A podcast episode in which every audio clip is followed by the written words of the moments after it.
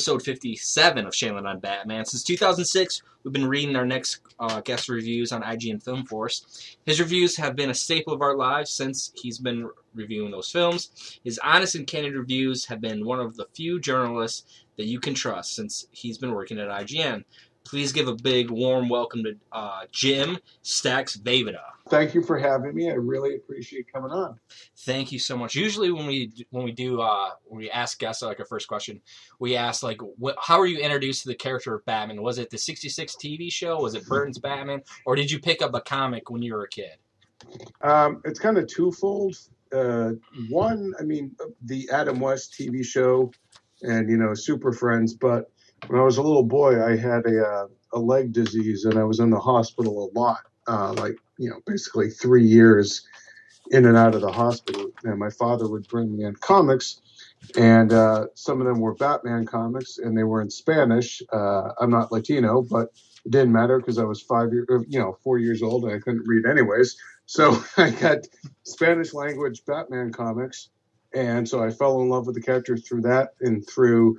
Um, uh, through the Adam West TV series and Super Friends, and then um, you know I, I grew up in the 1980s, so that was kind of the you know that that was when Batman started being really reappreciated by mainstream media, and um, you know when you're a kid and you see the Adam West show, you don't know it's camp. You're like, oh my god, Batman is tied to this giant ice cream maker. How the hell is he going to get out of this? You have no idea. You don't know. And and now, I mean, I, I really I think the show's pretty pretty brilliant actually in, in how they, you know, how kind of subversive it was and just Right. kind of how out there it was. But it definitely did do damage to that to that character for a long time. But I think now the people who were 15 and angry around the time of the Keaton Batman movie until they saw it are now have a newfound appreciation for the Adam West version. And and you know Adam West is now of course you know such an such an you know an icon who's been kind of re-embraced by you know pop culture. So it's it's I feel like there's enough room there for everyone for different iterations of Batman. Yeah, every time I hear Adam West on Family Guy, it just cracks me up. He says the most like ridiculous stuff, and I'm like, Batman saying that. That's awesome. have you guys ever seen him in person or met him no, We we have haven't. not. Yeah, I interviewed him at. Uh, I had met him before at a convention, and then I interviewed him at Comic Con last year for IGN. We have a live stream every year, and he came on, and he is exactly, exactly what you hope and expect him to be. He did everything except call me old chum. so great. so yeah, it was, and I have, um, uh, you know, they took a, you know, photos while we're on the live stream and stuff like that. So it's a still of me interviewing him, and I have it up here in my apartment. I'm like, of course, I'm hanging that. I'm, that that one's going up in the wall. Absolutely. that's So awesome. So, how did you get your start at IGN? Can you give us the story of that?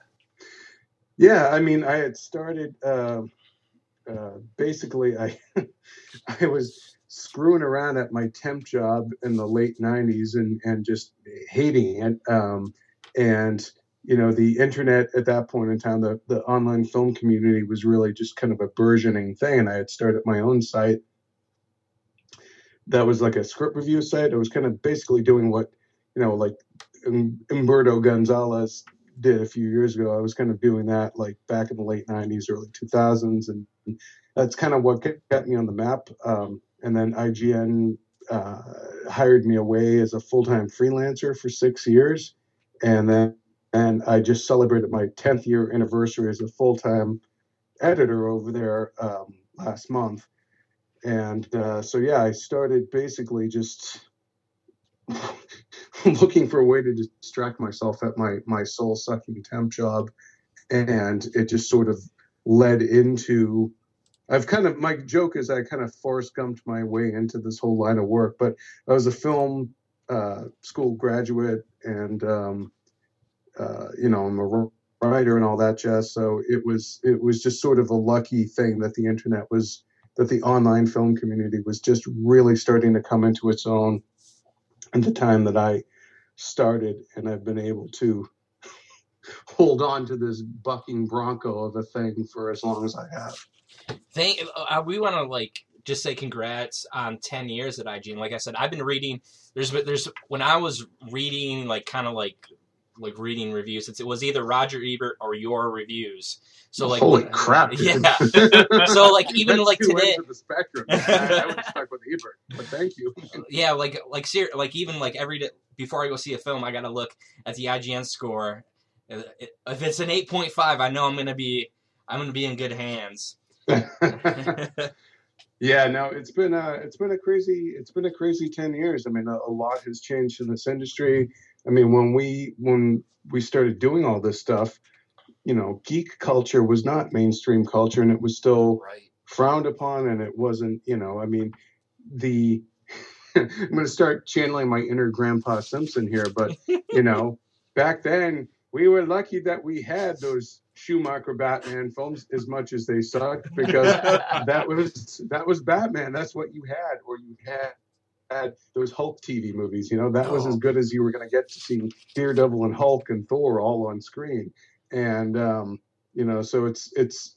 I envy these kids today with their MCUs and their DC movies and all the stuff that they get to have that they just kind of take for granted. I mean, you have no idea how much it sucked back then. You, you know, Steel came out and that was as good as you were going to get. Oh my God. Jeez. Oh man, uh, you mentioned that you went to film school. Where'd you go to film school at? I went to USC, University of Southern California. I went to their uh, screenwriting program there. I did quite well. I, I, I was graduated cum laude and I won a couple of their big awards. I won the Jack Nicholson Screenwriting Award. The Wow. last undergraduate before me to win it was John Singleton for Boys in the Hood. what? And yeah, Damn. and then um, I won a few other ones. And then sort of life. Life took a turn. My sister, uh, the day I landed home from college, was diagnosed with cancer, and I basically I stayed home. Uh, I'm from Boston, and I stayed home to you know be with my family, and basically I I you know I didn't end up going back out to Los Angeles for many years, and I'd lost all momentum. And if it wasn't really honestly for the internet, um, it that the internet the the the fact that online movie sites had cropped up in in those years saved me years of pounding the pavement trying to make connections. And uh, you know now it's even more so you know people can just essentially come out of the woodwork make a splash and you know get paid attention to. And it was it really was a lifesaver. I mean i, I, I swear to god i never want to have to go back to the job i used to have to work. So thank you internet So before we get they going, did two th- they good they did two good things okay okay. they gave me a job and okay no i won't say the other one because this might be a family show so i don't want to Oh no, definitely not a family. not a show. family show. wow oh. anyhow anyhow, Before we jump into like the Batman v Superman talk, uh, I'm curious what your thoughts on the Gotham television show is because we're all really critical of that television show and I think it's really an abomination of the character. So we're curious what you think of that show of Gotham. I think it's a mess. I think it was um, when it was first announced. I actually was quite excited because I, you know, and I wrote a piece for IGN about how this could really work, and there are a lot of great. There are a lot of ways that show could have worked and could still work, but it's too far down the path of being neither kind of fish nor fowl at this point that I, I don't think it's recoverable. Um, it's become I, I still watch the damn thing. I I don't know why. Uh, I, part of it is just work in case I you know I just have to be abreast of these things in case there's something to talk about. But you know I the the one thing about Gotham recently that I've appreciated is at least finally I have my live action Hugo Strange. I've been waiting years for that guy to show up, and like finally, okay. And I, I like BD Wong and what he's doing with that, but I feel like, you know, right now the worst thing about Gotham really is Bruce Wayne and Jim Gordon, and it's a shame because they should be the best things about that show, and it's not the actors; it's everything.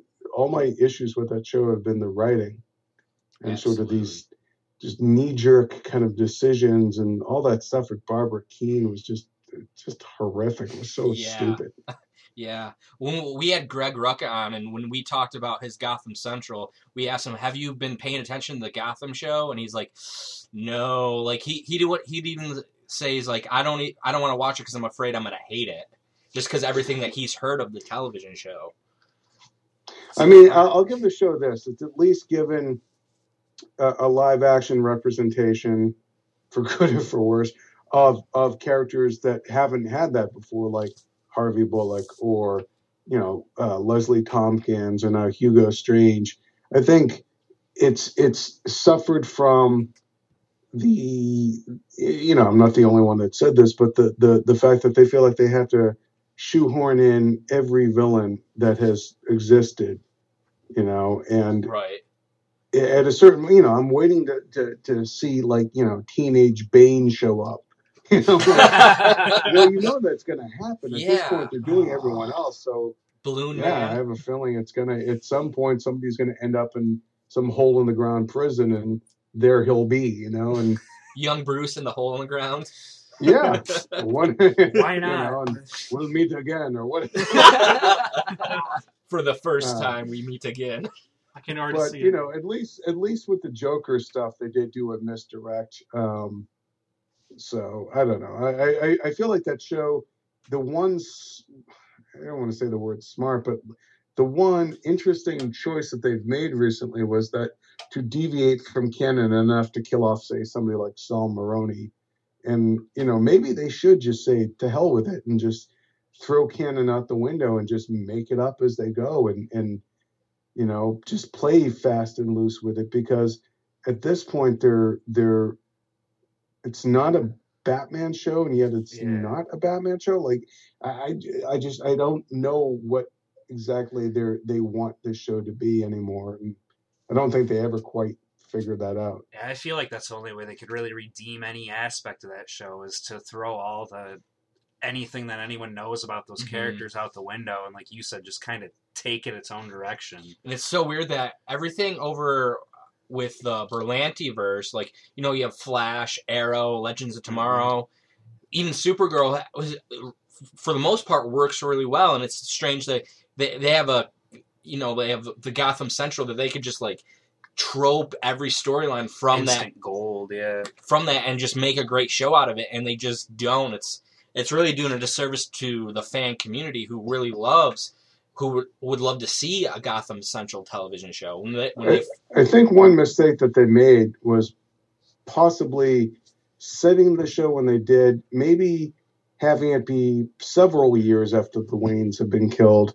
Maybe Bruce Wayne is in his late teens or even early 20s. You set it that much closer to when Batman shows up. So if you do have a Mr. Freeze or a Joker, a proto kind of Joker showing up, it's not like, okay, now we're going to spin our wheels for the next 15 years until this guy becomes Batman. You know, it, you know, making it so tied to who killed the Waynes. At this point, does anyone really care who killed the Waynes? no You know, at this it's at this point it's like please just Stop showing me that. can you can you just stop making the show Yeah. yeah. Well, I mean, it, the show hasn't been, you know, it, it's definitely dipped a lot in terms of ratings and and sort of just even the fact that yeah, even amongst like IGN, it's not as it's not as popular a show as it was very early on in the first season. I mean, you know, other shows do far better for our audience than Gotham does, but it's it's an interesting it's an interesting predicament because every, you know everyone loves Batman and Batman everyone follows Batman and yet I cannot find anyone who actually still really likes the show. Even even the most casual Batman fans have some very set opinions. The people I find who like the show the most are people who never never gave a damn about Batman, Right. don't know the canon, Yeah. and really just watch it for the hell of it because maybe they've heard of Mister Freeze or know Penguin or something. But you know, it feels like that show belongs to them more than it does to anybody who you know cares about those characters and that mythos. That's a good way to look at it. Um, I think we got one more here before we get into the Batman versus Superman stuff. Um, how excited are you for Mark Hamill and Kevin Conroy to be reprising the roles as Joker and Batman in the Killing Joke animated film coming up? You know, we we're actually talking about it at work a little earlier. and I, I'm I guess that maybe I'm going to be a little controversial. Yeah, I kind of wish they had cast other people. Really? I feel like it's, I, you know, those guys own those roles. I get it; they're iconic. Um, but I feel like for Killing Joke, it almost feels like a one-off. You could have. It feels a little safe for for a Batman story that wasn't technically safe. At least it wasn't when it came out. It's been definitely those bones have been picked over a lot in the years since. But I remember when that came out, it was a huge deal. It was very I won't say controversial, but it definitely made its mark. And I felt like if you're going to tell this story, it, it feels a little too safe, a little too easy to cast these two guys. But you know, it's it's a bit too much fan service. But you know, people are definitely going to watch it because they want to see these, eh, hear these two guys bring these characters to life again. But I just felt like it could have been, if you're going to essentially do this as a one-off, you could have shaken it up and maybe gotten two different, you know, name actors or whatever to lend their voices to it. Just a thought. Right. Would you okay, let's get going on the like BVS talk and some DCEU talk. Would you have preferred a solo Batman film prior to BVS or a proper sequel to Man of Steel before they made Batman v Superman? No, actually, I think I, I was always on board with a Batman Superman movie. I just didn't think that they would have them fighting for as long and as bitterly as they they appear to have have have, have set it up. I mean, I, I always thought a Batman Superman movie would have been great, but I I thought the the conflict between them would just be sort of a preamble, and then it would lead to more of a uh, I don't want to say buddy picture because that suggests something incredibly lightweight, but you know the the marketing for this movie, and I'm I'm seeing it later this week for the press junket. Um, Nice. the marketing has been very like there's one thing about it that really is stuck in my craw and i'm one of the few people uh, in the scene that you know in, in the immediate scene that i deal with who's still really you know holding out hope for this movie i want it to work now obviously i love batman and i want this thing to work but um, when superman turns to him that one clip and he's like, consider this mercy. What the hell did he do to you? like, got really pissed off. Consider this mercy. I think that seems so out of character for that that character for Superman that I think it it you know by by virtue of Superman not seeming like Superman, everything that that Batman is doing in there seems heightened to the point of almost caricature. And I feel like that's kind of the concern that a lot of people have is that it's it's become almost over the top and the we're gonna just friggin' destroy each other. And it's like what happened man? Like how much what did exactly did he do to royally piss you off so much? Superman there's part of me that almost would have liked to have seen it played a little more tongue-in-cheek where superman is just oblivious to batman like not liking him. He said, "Oh my God, you don't have any superpowers? You built all that yourself? You're amazing, man!" And Batman's just like, "I'm gonna destroy you. You're a threat." And he just doesn't get it, you know. Doesn't get that this guy's actually like his biggest fan. But yeah, I think a, a Batman Superman movie, um, you know, they, as you guys, I'm sure, well know, they were trying to do that ten years ago. So it's always Yeah. been something that's been in Warner Brothers' back pocket. Um, and I get the, I get uh, kind of thematically the idea behind the movie. You know, you're if you're following up on Man of Steel and people were so sort of aghast at the, I mean, I wasn't as much as others, but so sort of aghast at the sheer destruction at the end of that movie that now you have to you have to deal with that as a narrative.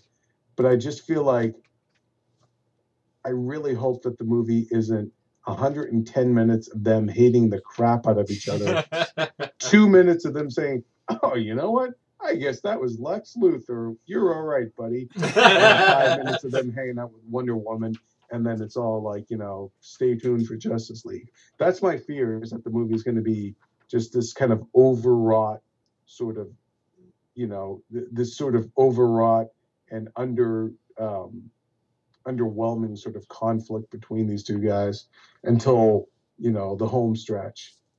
I want to ask you guys a question if you don't mind. Yeah. What did you guys think of the trailer where they revealed Doomsday? Ooh. Did that spoil it for you? Actually, Were Actually, you like, no? We, uh, care"? we were the one we had uh, El Mayimbe on our podcast when uh, it was first found out that Doomsday was going to be in the movie. So we actually already knew. So it was kind of a uh, we were we were all three of us were excited for it early because we were expecting it and wanting to see it. And there was there's some like is it is Doomsday actually going to be in it or is it going to be Metallo because nobody had heard like obviously Lex was in the film but nobody had heard who that other villain was. So until we saw it we're kind of like is it going to happen? Are they going to show like Doomsday? And then when we finally saw him we're like holy shit it's Doomsday. We're finally going to see Doomsday like face off against Superman Do you guys think? I'm just curious, nerd to nerd here. Do you guys think? Uh, will, would they possibly kill Superman in this movie? well and Justice League is about sort of like their search for Spock, about sort of bringing him back because there's a grave threat to the world, sort of thing. I, I'm interested to see if that happens as well because we've seen like in some of the trailers or some of the footage, like there's like a funeral sequence, and in that, and I remember seeing like uh like some leaked photos with Bruce at a funeral with a bunch of people and no Henry Cavill on set. So maybe if that's the if that's the case, that'd be. I'd be kind of surprised that they were already going to shoot their wad with that Right. before a Man of Steel sequel.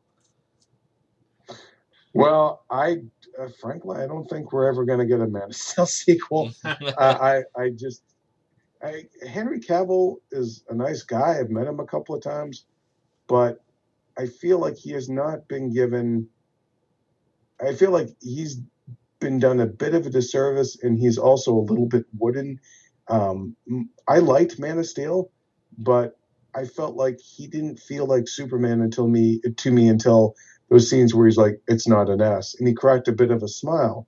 Like I want to see more of that. And so Right. far, everything I've seen from BVS has been the exact opposite. It's true. And I've never seen anybody seem so miserable being the most powerful, good-natured person in the world. right. You know, like enjoy it, man. Come I on, just- you're Superman. I just find it hard to believe that that they would go they would go so far as to take out like one of them like probably the most popular hero in the Justice League when they're having the Justice League movie come out.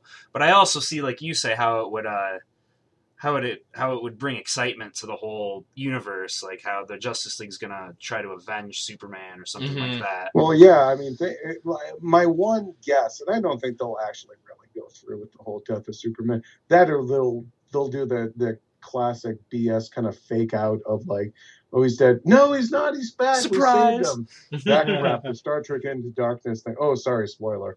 Uh, you know that kind of that kind of fake out thing where he's kind of redeemed somehow, and it's a cheat. But think about it though: if they killed Superman or he's incapacitated, some some something happens, and then this big cosmic threat is coming. You sure as hell would appreciate this guy from another world a lot quicker. You're like, oh, I just got the human fish, uh, the Greek goddess, and the guy, the speed dude, and I have gadgets. Shit. You know, like I, I was really wow. I, I really should have like pulled dialed it back, back and trying to kill that guy from another planet. It doesn't seem all that bad. You know? Like We could always I get Jon Peters another some shot. ground, You know, Well, maybe at the end of this film that he he has a kid with Lois and leaves for six years. I just watched it again recently. Actually, it was on you know uh, HBO Go, and you know, it's a it's a it's a sweet movie, but man, did they write themselves into a corner with that? Like, and, and that's another one where I felt like nostalgia sort of blinded them to basic narrative concerns of like, okay, they if you give Superman a kid, what are you going to do from here on out? Is it going to be Superman and Superboy? Is it essentially does it become like this kind of domestic comedy where it's like, you know, he's making breakfast for them in the morning and using his heat? Like, what, what were you kind of thinking? What like what was the long term game plan for doing that? And I also think it's too much. Um, you know, grew up with the Christopher Reeve movies. He's he is Superman to me. He'll always be that. And I love all those movies, even the shitty ones. But you know, Brandon Routh was probably it was probably too much, too tied to those films. And as somebody who's worked in journalism for years, there is no way you're the front page flipping reporter for essentially the New York Times at the age of 27, and you've been gone from your job for six years. Like that ain't happening. you, you're going to be working on their website from the you know like the 5 p.m. to 2 in the morning shift, updating like press releases. You're not getting anywhere near that front page. right. so that was kind of my like I always just had these real world things kind of invade it where I'm like, oh, that's bull. That, that's not going to happen. My biggest complaint with Man of Steel wasn't the destruction. It was I wanted to see more of the Daily Planet Clark. And then you only got like a 30 second taste of that at the end of the film. That was my biggest. I, I, was did like that that line at the end of it, but I was talking with some of the guys at, at work today, and yeah, we were talking about sort of you know from the clips that we've seen from BVS, there does not seem to be any differentiation in the character of, of Clark Kent from the character of eh, the public eyes, I, I should say, of Clark Kent to Superman. And I, you know, it seems like they've gone kind of backwards to almost like the George Reeves thing, where okay, just put on the glasses and nobody will know you're Superman, as opposed to you know something that Christopher Reeve and, and Donner invented, but it was brilliant in, in terms of like, yeah, you wouldn't probably look twice at this guy because even though yes, he kind of looks like Superman, he carries himself so differently. You don't even pay attention to him. He just seems like a schmuck. You look the other way, and it's whereas you look at Henry Cavill and he's a square jawed, handsome dude in like a sharp looking outfit, Right. wearing his his designer glasses, and you're like, hey, you're just friggin' Superman. Jimmy You Kimmel like, figured it out. yeah, exactly. There's nothing to differentiate you from the other guy except you're using less hair oil. Okay, can I say something that's a really weird, kind of quirky thing that bugs me about his Superman? and Of it's course. actually it's a little personal, but I'm sorry, but his hairline's really receded, man. Like, it's like the Jack Nicholson hairline, and I'm like, ah, I don't quite buy that on Superman. And then you see him now, and he's like, now he's got the Jude Law thing where he's holding on to that forelock. And then whenever they have him out there doing BVS stuff, he's got like a rug on as Superman. I'm like, oh boy, we've gone there now.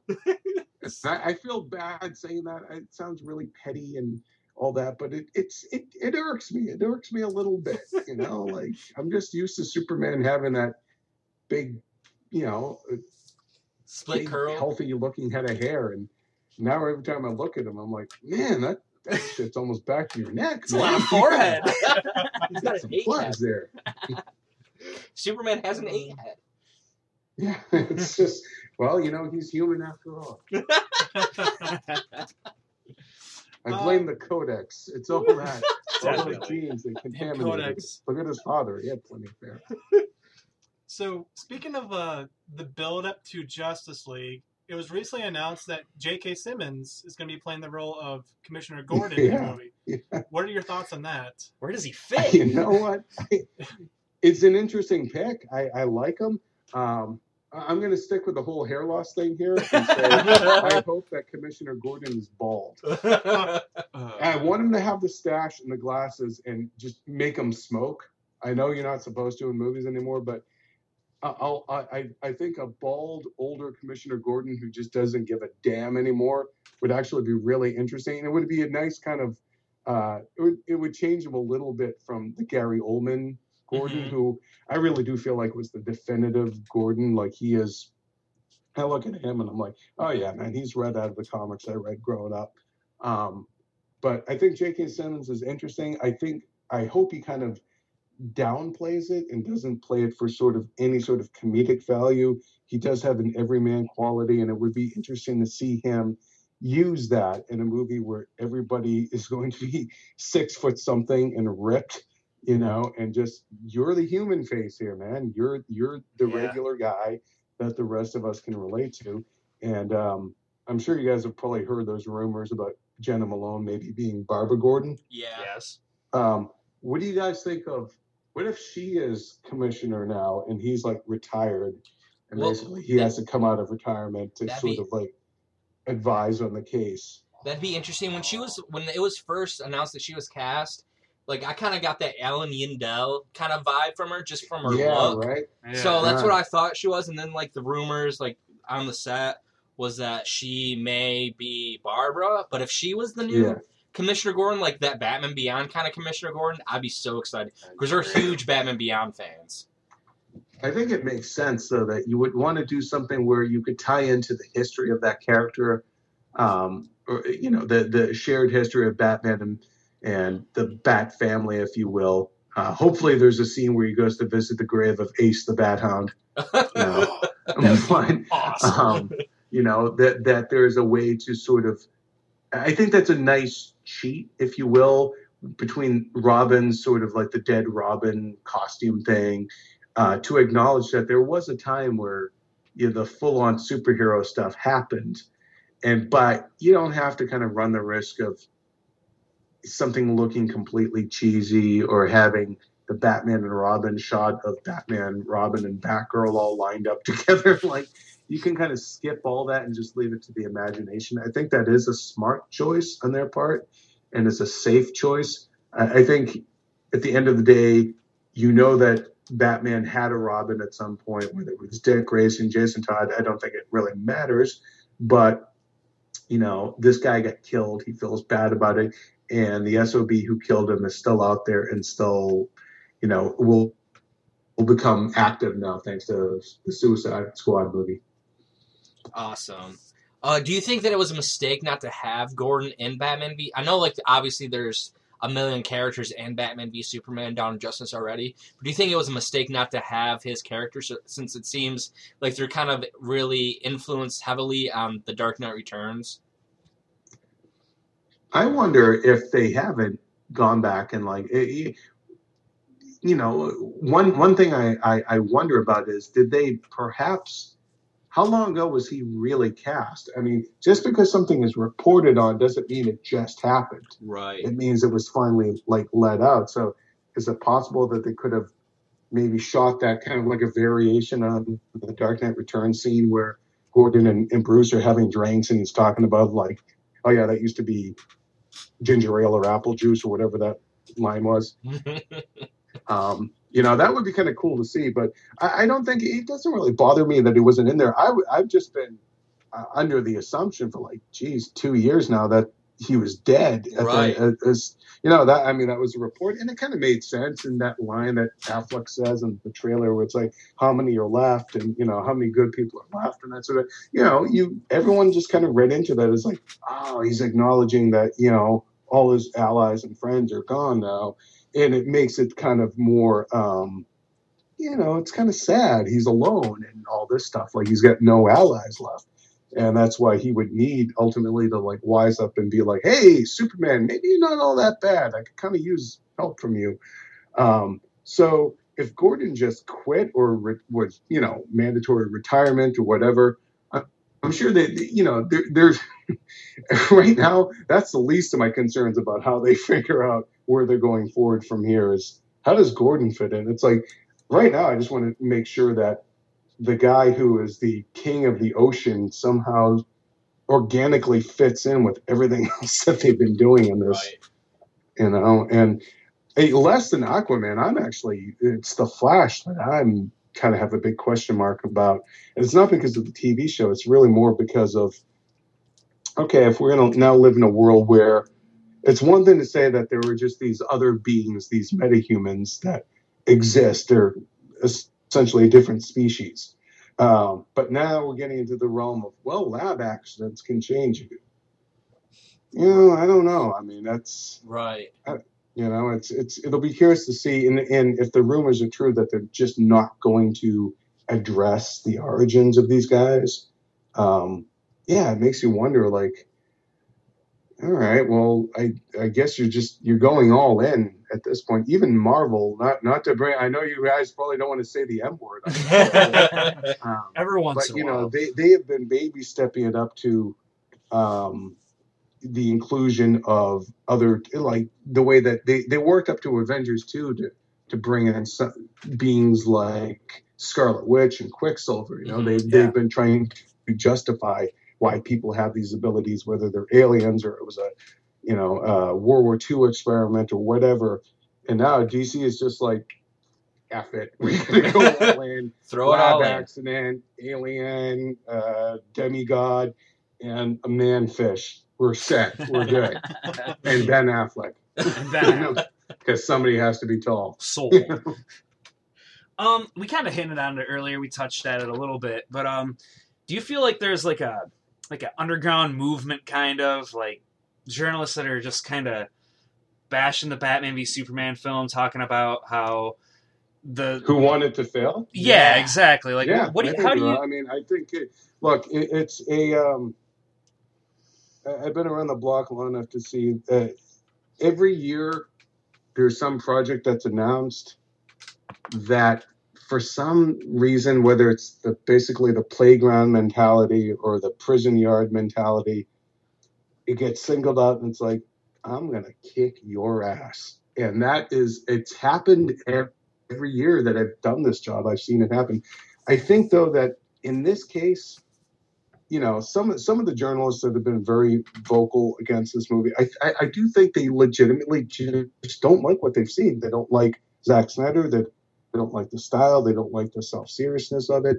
Um, and you know, maybe they'll end up being right. Maybe the movie doesn't work. But I do feel like they have made up. There there is a large contingent of people who've already made up their mind that they don't like this. And um, you know, I'm not singling Devin Faraci out because I, I think he's a very good writer and he's he certainly has opinions that he can, you know, largely back up with a lot of stuff. And he did make a point the other day, like he just doesn't like the aesthetic of the DC universe so far between Man of Steel, BVS, Suicide Squad, and I think he articulated something that perhaps other critics of uh, the DC, the new DC movie universe, haven't quite been able to articulate, which is maybe they just don't like the style or the vibe of it, you know. And and if that's the case, then you know it's a legitimate grievance. But I, I feel like they they- they're in a kind of a no-win scenario because if you make it too much like Marvel, then you are a pale imitation. Right. And if you go too far in the other direction, in the other direction, then you you just look like you're alienating what has become, oddly enough, sort of a, a the pendulum has swung the other way when, uh, let's say six years ago, seven years ago, the idea of doing a tongue-in-cheek superhero movie was not in vogue. I mean, that's why the Nolan movies clicked with so many people was they're taking it seriously. And now it's swung back the other way where it's like, why is it being taken so seriously? And these are and, and this kind of criticism is coming from, you know, a lot of fans too. And I'm like, I remember the days when you would have been happy to have had a serious comic book movie. I was in the movie theater when we saw the know, like, you remember these things. So I, I, I do feel like it's just going to swung the other way now where people, you know, and look at the success of Deadpool, where it's something that's very meta and very tongue in cheek. It's, you know, it's, it's violent and all that. But, you know, it, I do wonder about the timing of BVS that maybe it was the right idea at the wrong time, but we'll, we'll have to see how the, the movie works. Maybe the marketing is playing up the sort of the darkness of the movie. And once you actually are watching it, it's far more, um, uh, more of like an adventure film than than it's letting on. But I don't know. I mean, I'll know more later this week. Uh, I, I probably won't be able to talk about the movie until next week. I don't have an actual review embargo date, but my hunch is that it's going to be early next week. Um, I can't imagine anyone would want to talk to you if you were the only one of your friends that had seen it anyway. you know what? at a certain point, I feel like at this part of the problem with the movie too is that you got to remember it was announced what like Comic Con 2013 Mhm. was it? so long ago. It- It's yeah, it's had it's been around so long that everything, man, that they, they have picked over every bone in that body at this point. And you know, look, I'm I'm including myself here. I've I've I've clocked in a lot of hours talking about this movie so far, and so I do feel like because of the lengthy production and post production process, it has it has allowed the movie to been hung out there to for critical um, analysis and in some cases evisceration far longer than you know other uh, movies that that compete with it. You know, like Civil War hasn't been under the magnifying glass half as much as BVS has because it's they friggin' just made it last year. you know, they Yeah. didn't, it hasn't taken two and a half years and had the release date pushed and all that. So, you know, in some ways, I, I feel like it, if they had just gotten the thing off the door sooner, it might be a different vibe around the movie. But I don't know. Right. Well, Man of Steel was kind of pushed back too, and then there's that. Yeah. Then like it was announced, and they're like they pushed it back, and everyone. I remember like that week, everyone was freaking out. Oh my God, is this movie happening? Is Affleck mad, mad at the writer, which was Goyer at the time? Like now he's bringing his own writer. What's going on? Yeah. So it's been kind of like I think that may have been more. Um, I, I don't. I think that was probably a far more benign situation than people think. I mean, Goyer has, yeah, he had uh, what was it, Da Vinci's Demons, and you know he's got a lot of coals in the fire, and even getting him involved. You guys remember this, like with the Nolan Batman films, he didn't really have time his schedule, but um, you know, I, you know, Terrio already has a pre-existing relationship, Chris Terrio, with Warner Brothers, and the fact that you know, I, I think was Affleck just recently said, no, they already had Terry on board before I came on board, and knowing that he was working on the movie, you know, helped convince him that maybe you know this was the right fit for him, and yada yada. So I, I do think it's just it's one of those things where Hollywood moves at a very deliberate pace, and Warner Brothers more so than Marvel because Marvel Marvel does one thing and they do it wonderfully, which is make Marvel movies. Warner Brothers doesn't have that luxury. Warner Brothers not only has to make DC movies, they have to make a wide variety of movies. They don't have a Kevin Feige. They have a you know a board of shareholders that they you know uh, shareholders they have to respond to. They have um, a lot of different uh, moving parts there that they have to placate. And Marvel, if imagine if Marvel did have to, if if it was really the Disney brass making the Marvel movies rather than Feige, it might not be as simple as it, it seems where you know it's that one group of people who know exactly what they're doing and that's all they do Mhm. if kevin feige had to make captain america civil war and jungle book and you know um Star you Wars. know, you know finding dory you know his attention might be a little split maybe not all of them would work out okay you know it's just they, they they have by virtue of focusing on that one thing and putting all their energy into it yeah of course it's gonna it's gonna work because you you know what you're doing you, you're a fan of the material and you get it.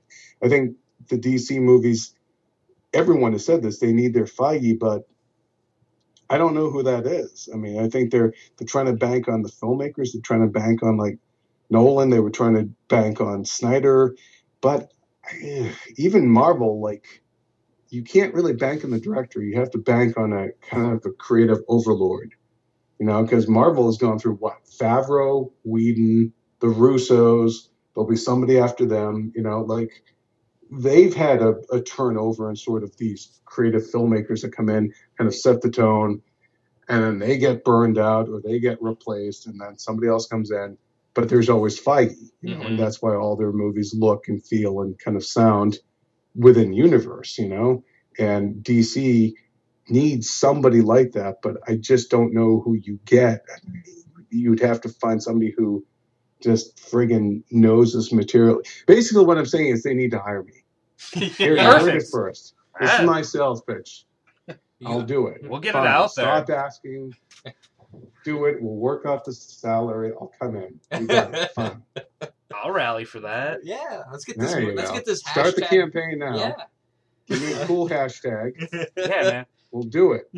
Hashtag Stax directs. there you go. Start hashtagging that, guys. Hurry up. Let's go. That's right. Stax Make this shit happen. So far the batman universe has been the new this new batman universe has been littered with four academy award winners you have uh, obviously you have affleck j.k simmons jeremy irons and uh shit i don't know the last one Jared Leto. jared, Jared leto. Leto. do you think affleck has a lot to say behind the scenes when it comes to these actors because it seems like like obviously he just you know he said like you know like Terrio was kind of brought on board before he was but it seems like a lot of the things that are going on behind the scenes it seems like Affleck has to have some sort of influence on would you would you agree disagree with that I think I think you know. Look, they Warner Brothers has always been a a filmmaker, talent driven studio. They want to keep people within their family. That's why they've been able to hold on to Clint Eastwood for like um, a millennia. Yeah. you know, like and, Yeah. and they try to keep Nolan in there, and you know they. There's been a little shakiness there. You know, he, he did kind of dip his toe in the water with Paramount a bit, but they they Warner Brothers likes to keep people in the family and they like to keep them happy. Um, the the then head of Warner Brothers, who is now, oddly enough, he now runs Disney. Um, is uh, you know said this to me in an interview. He's like, yeah, we're a, we we we want people to stay in the family. This is our goal. We want to work with them because we know that they can provide us with stuff that will make us money and we'll be proud of. So I do think it's in their interest, and I do think they're they're they're certainly heeding Affleck. They want to keep him happy. Can you imagine the headlines and the amount of pieces all of us would end up doing if Affleck backs out of doing another Batman? Oh my god. Ugh. like they- they're you, nobody wants that headline. They- You know, they'll they'll do what he wants, and frankly, he kind of he's he, I you know he could probably be looking at this as like, look, this is six years of my life that could buy me the next twenty. You know, Yeah. he's he's he and I are about the same age, and I can tell you. You don't want to be running around and doing more than you have to when you're 43 years old than is absolutely positively necessary. You're not ancient, but you feel every ache and pain a lot more than you did 10 years before. So for him to be playing a very physical Batman at that point in time, like I think they've got a, about a good six years with him, and then he's like, no, no more. You know, please, for the love of God, I want to go sit down and get fat and direct movies. So, um, speaking about Affleck being Batman and everything, do you think that in the upcoming solo Batman movies that they will have Ben Affleck directing those movies? And if not, who do you think would fill that chair? I, I would love to see Affleck do it. I, I think. I think. I mean, it's really amazing how he has become such a, a respected filmmaker. I mean, you know, twelve years ago, Gigli and Ranger Games, everything. The guy was a joke, and paycheck this guy turned the ship around. Like Yeah. he is, For real. you know, he, it really is very um, inspiring in a way. Like this guy was a, the the the butt of a lot of jokes, and now he has earned respect and he has proven himself at the box office. And you want to respect somebody like that. I think he would be a very interesting way to go. I like he does get uh, character driven stories that that also have a pulse to them and he can do action and I think he would be great, but if they couldn't get him, I would almost rather them see them do something, get a little daring, the way Marvel has. Maybe get somebody like uh, Gareth Evans, the guy who did the Raid, have him do a Batman movie. You know, let's say Affleck is like, look, man, I got a lot of things I'm trying to juggle here. Maybe this isn't the best fit for me. I'll I'll have a huge creative hand in this, and I'll essentially be a ghost director, but you know, let's give the bulk of it over to somebody else. I think somebody like that, somebody who has got that kind of ground level, visceral kind of aesthetic, uh, like a Gareth Evans or, you know, uh, I'm sure there's other people. In a weird way, actually, I would rather almost James Wan do a Batman movie than an Really? Aquaman Wow. movie, you know, especially after seeing Furious 7. Like, you know, see something, see somebody like that come in and, and kind of make it a big, fun set piece thing. Um, but yeah, I don't know. I, uh, hopefully they'll have Affleck do it, but I can't see him doing more than one of them. Right. I think, I think what you'll see, and I don't know if you guys were going to ask this, but let's say let's let's talk worst case scenario. Let's say that BVS isn't all that a bag of potato chips, and it does, let's say, roughly the same business, maybe a little more than Man of Steel, which for Warner Brothers is a loss because they need those bragging rights of saying we made a billion dollar movie. Marvel's got three of them. They they it has to make a billion. It has to. If it doesn't, believe you me, everyone will be writing about how this is not good, and somebody at Warner Brothers is going to lose their job. Maybe several people. Yeah. But that being said, like they they need to um, they would need to you know take the Affleck Batman because he is the biggest star in there, and I bet you if they will start to reshape that slate. Um, not quite maybe the extent that you know Drew McWeeny was suggesting when when he ran his stuff a few weeks ago, but maybe even more of sort of like the way Batman was in like Batman and the Outsiders, where he's this sort of mentor figure to other heroes, or even like Batman Brave and the Bold, where he's teamed up with somebody. But they'll use him as their sort of anchor for the time being, the way Marvel has done for like six years with Downey's Iron Man. Even if it's just showing up in somebody's movie, like in Captain America Civil War, having him pop up here and there, like, you know, they'll do something like that because they know Batman is Batman's your safe bet and Affleck is Affleck.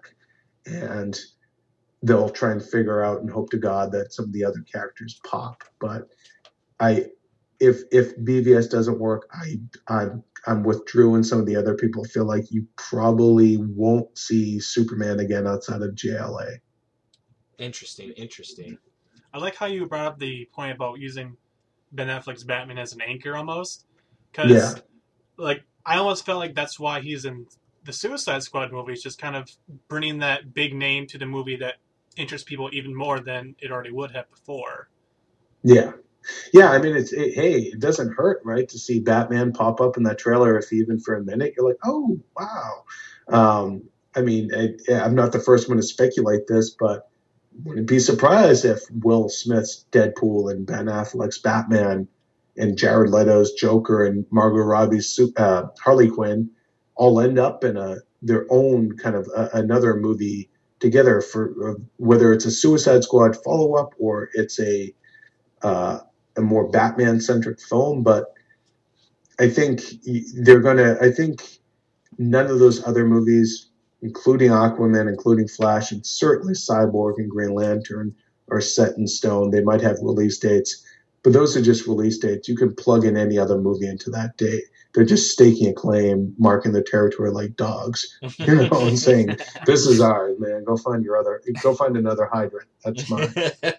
there, there have been rumors floating around that George Miller once was attached to like the sequel to Man of Steel, and like he was on the set of Suicide Squad allegedly, and now there's another rumor that he is producing the the Justice League film. Do you think that they're trying to plug him in to uh, produce Justice League so uh, so that he goes and directs Justice League two, and Snyder goes and potentially directs Man of Steel two? Do you think that's why they're trying to snag I him? think no. I think what they would probably be doing is looking for somebody to assume the duties, and then Snyder would walk away.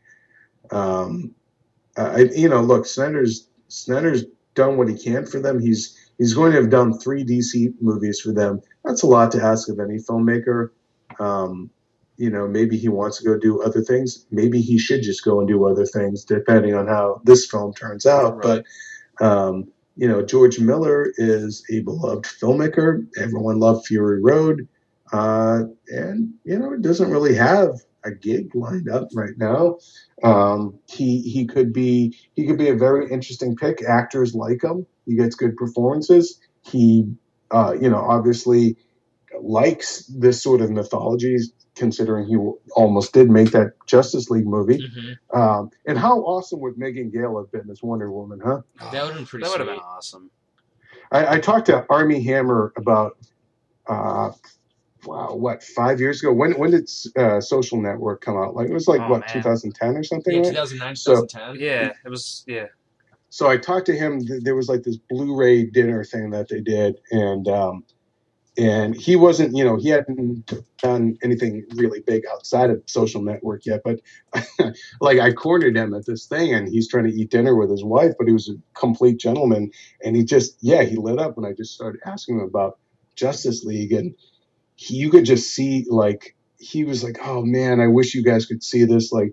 He's like, by the time I put on the suit and the, the cowl, and he described what it looked like and everything. He's like, he's like, I was like seven feet tall and people were scared of me and it was awesome. And I'm like, oh my God, I want to see this movie so Yeah. badly. Damn. You know, so if Miller can bring any of that sort of excitement back to it, and and frankly, you know, the goodwill that George Miller has gotten from Fury Road, um, that could be a huge boost for DC, at least in terms of changing the fan conversation. Because look, Snyder is a, a divisive filmmaker. Not everyone likes his style. He, you know, some people are just there to sort of pass the torch to the next one. That could be him here. He could just be setting things up and Miller can come in and take it to the next level. I mean, Marvel has done that. Jon Favreau started the MCU. If you really want to, you know, it, we didn't get a lot of press, but it was Favreau who started that. Um, and, you know, now it's the Russos. And so, yeah, there is that sort of passing the torch to at least this one phase. And, and Miller could be a great pick for that, you know, and he could bring in a lot of class actors. He could, you know, make the action fantastic. He could, even if he's just producing it, giving his sort of creative input, it could do a lot to like reinvigorate uh, the sort of divided fan community, um, especially if there's any sort of muted response to either BVS and or Suicide Squad. Um, although I will say more people seem far more excited for Suicide Squad than they do for BVS, which is something. If you told me that two years ago, I'd have been like, "Really? That's interesting." Now it just seems like there's more. Although there are plenty of question marks about Leto's Joker, you know. Where do you stand on that matter? Do you think Suicide Squad has the potential to be a more memorable and entertaining movie in the long run? I think it's it's it's got the potential to be a more unique uh, experience. I mean, um, anything where it's Dirty Dozen with comic book characters sounds really freaking cool. But I mean, so does Batman and Superman fighting and, and teaming up. I mean, now I'm not trying to disparage that film or, or like undercut it, but it's I, I think there's just something there's just something different about the idea of these supervillains and and the movie where it's like, well, do is there any goodness in these guys? Like that's an interesting sort of thing to explore, and I think David Ayer is an interesting pick for that movie. I think I could have done a few less tattoos, but you know, that maybe said, not the grill. well, yeah. Well, look, if if it turns out that Batman had punched all his teeth out, then the grill was earned. Right? If he just did it because he was just trying to be gangster, then eh, I don't know. But I did a set visit for Suicide Squad. I'm under embargo, so I can't really Ah. see anything. But um, hopefully within the next few months. But I liked what I saw on set. You know, I mean, it looked there's some cool stuff, but you know, to give it some perspective, uh, Green Lantern looked cool when we were on set. True that. you never know. You never know. that kind of like segues into our next question because do you think that it's a mistake that they're not gonna like obviously like Justice League has been like cast most of like most of the characters we're gonna see uh Aquaman we're gonna see uh see Commissioner Gordon but the one one character that I thought we would have been seeing would be in the guy who carries that green ring around Green Lantern. Do you think it's a mistake that they're not reintroducing that character in the first Justice League film? I think that it's probably they're erring on the side of caution. They might not know what they have yet.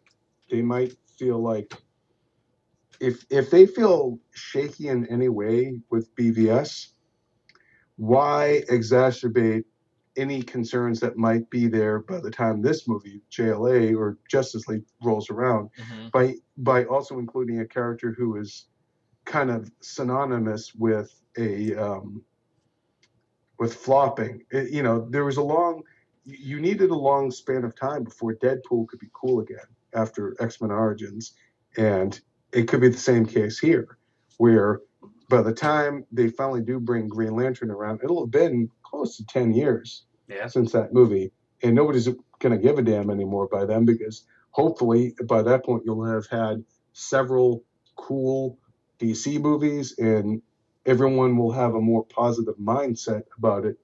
Uh, you know, whereas if you if you try to tag him on now with all the other question marks where we haven't seen Aquaman yet, if we haven't seen Wonder Woman. You know, there's a popular Flash in TV, but they're using a different version, and there's just so many question marks. Why why add one more damn kind of mountain to climb here Right. by putting him in there? Maybe it is for the best just to let's just keep it to these guys. And you know what? You know, most sequels they add look at Avengers 2 or Guardians 2, hey, we get a new teammate. Look at this guy. You know, Yeah, they'll do right. it then and and that could be fine. Hopefully, their new teammates Peter Jackson directing that Green Lantern film. It'd be interesting, except, you know, I just I, I don't want it to take 18 months to get made. Fair. Oh, Three Fair. different endings, you know. Doesn't wing it like the Hobbit. Uh, You know, somebody we were talking at work the other day that the the anticipation for BVS seems comparable to when The Hobbit was coming out, where yeah, I'll see it, but I'm not excited for it, and that's Yeah. that concerns me because it's you would think you you, you know look at that close to the release of say Star Wars or even Dark Knight, you know, or Dark Knight Rises, there was a palpable, I can't wait to see this. And I'm not sensing that from a large percentage of the people I talk to or who contact me online. Um, and the studio themselves seem a little muted in terms of how they're you know they're not they're not talking about it usually when somebody's stoked about a movie they're knocking down your door saying Right. let's what can we what will you do for us on this one or what can we do together? Right. so i'm i'm curious. I mean i hope it works. I really do. I think uh um you know i'm rooting for affleck and and i'd like to see wonder woman uh get the the due that she's deserved and and that the dc universe starts off on a good foot. But you know all i can do is go and see it and throw my two cents we hear you, man. James, it was really good having you on the show. thank you so much for having me i really appreciate it So that'll do it for episode 57 with our special guest, Jim Vejvoda. But uh, before we get out of here, We have something to talk about. a few things to talk about. So we are now a part of the Batman film podcast. We are proud members. That's not what it is. It's not. It's Batman Podcast Network. That's it. Yeah. Yes, our good friends at Batman on Film. Uh, Jett has started the uh, Batman Podcast Network, which we are a part of. Not only along with, with, some other great Uh, the- podcasts that I'm going to stumble to look up while Justin talks. we have Temple of Geek. We have Batman the animated podcast. We have Holy Batcast. We have Fatman on Batman's a part of it, and the dark the Nightlight. So yeah, definitely. Just to name a few, yeah. There's there's there's a lot of uh, a lot of stuff going on at Batman on Film and the uh, Batman Podcast Network. So definitely give that a check. Uh, make sure you're listening to those Batman podcasts or definitely Batman on Film podcast and Channel on Batman podcast. Yeah, those two are really important for sure. And then the other ones, you know, when when you get some free time fishing or you know s- skinning a deer. yeah, Just listen to my Batman podcast. uh, yeah, you know, that's what I do when I skin deer. But uh, what we really want to bring up, it's going to be a heavy hitter here. We're going to be uh, kind of going to be just beating this one into you guys for a while. PodcastEmpireNetwork.com. Correct, sir. That's And- it. And www.shanlonbatman.com still a part of us. That's still there, but we're worried about www.podcastempirenetwork.com right now. Where can I find that again? www.podcastempirenetwork.com. I'm gonna kick your ass. Awesome. Um, what podcastempirenetwork.com is is we decided that the only way to branch out and expand our little uh, our little business, so you call it, um, is to make a website that hosts many podcasts, and we have a couple new podcasts that are going to be coming out sometime within the next few weeks. Actually, We got Mouse and Joystick for, with Kyle Davis. And what's your co-host name? Uh, it's going to be myself hosting it, and my co-hosts are Michael and Noah. I'll have more information about that once we get there.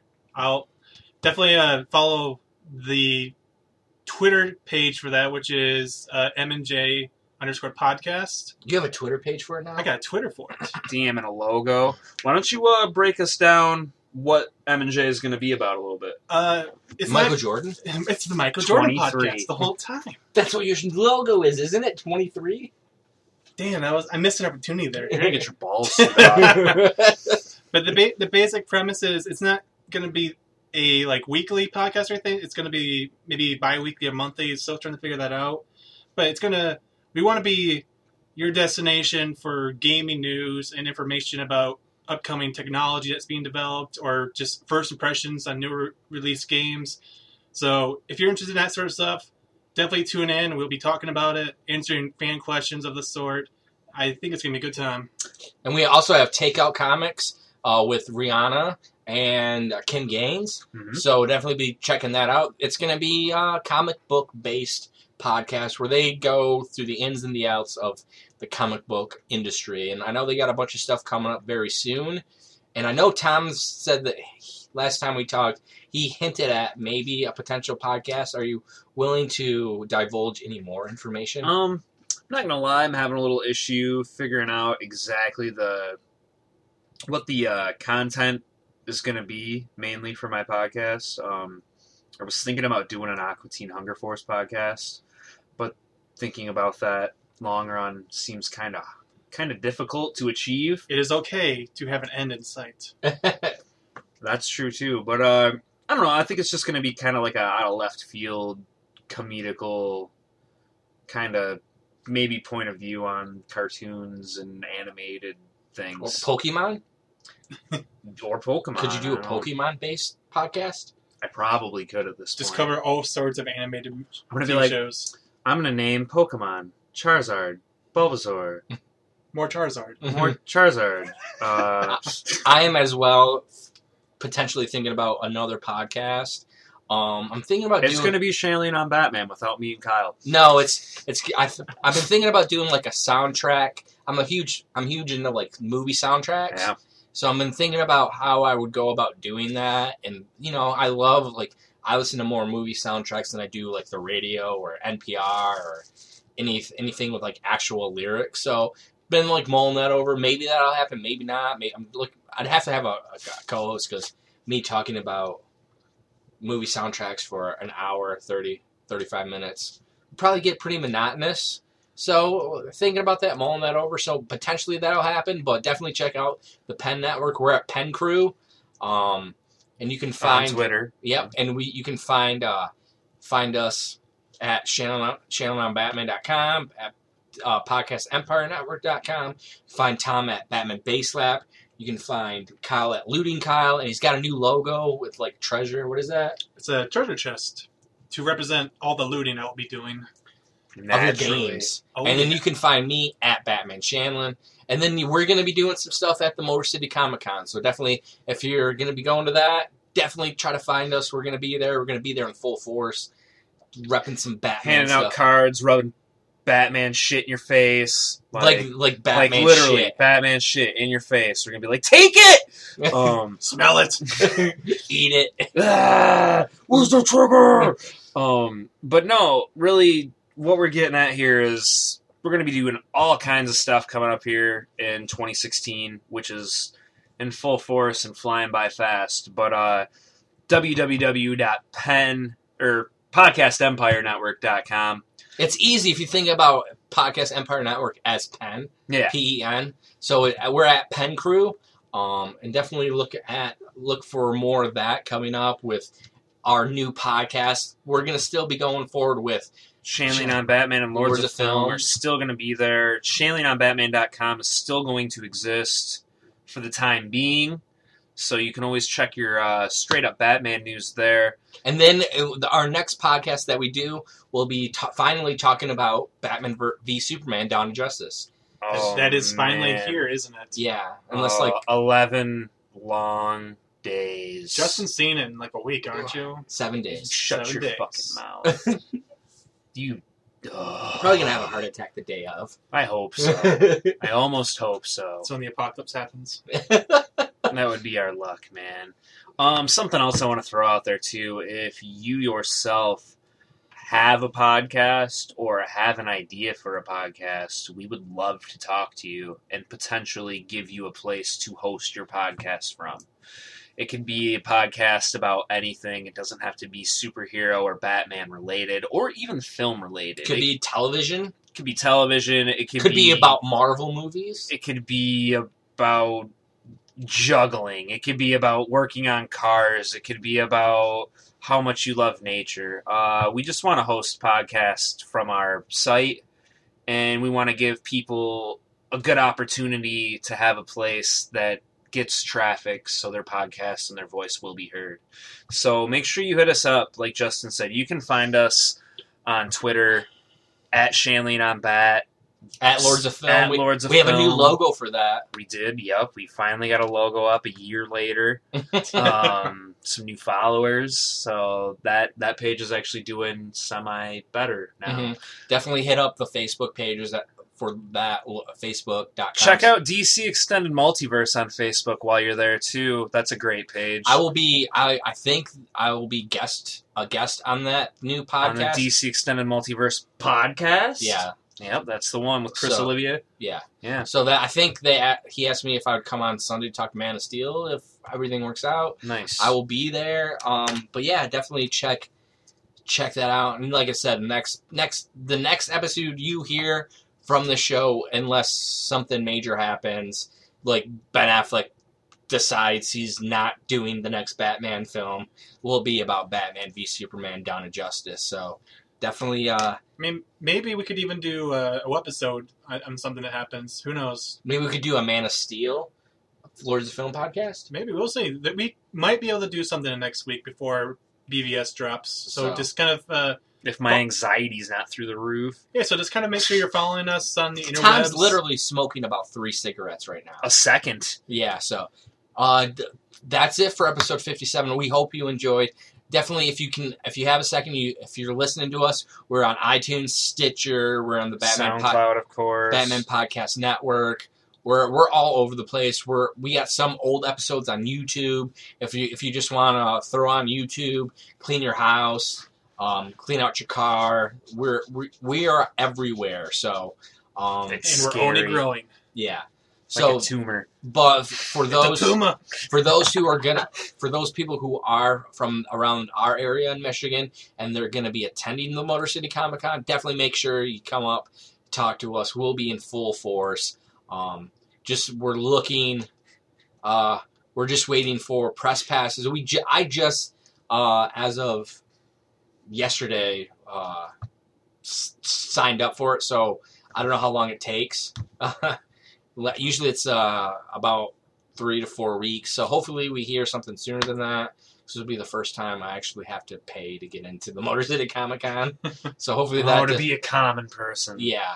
Um, so yeah, definitely, definitely come if you're going to be around for Motor City Comic Con. Please, there's going to be a lot. I mean, Adam West is going to be there. Robin Lord Taylor is going to be there. Burt Ward's going to be there. Yeah.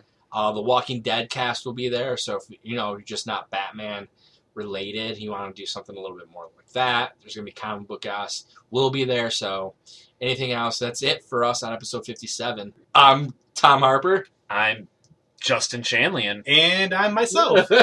Good night.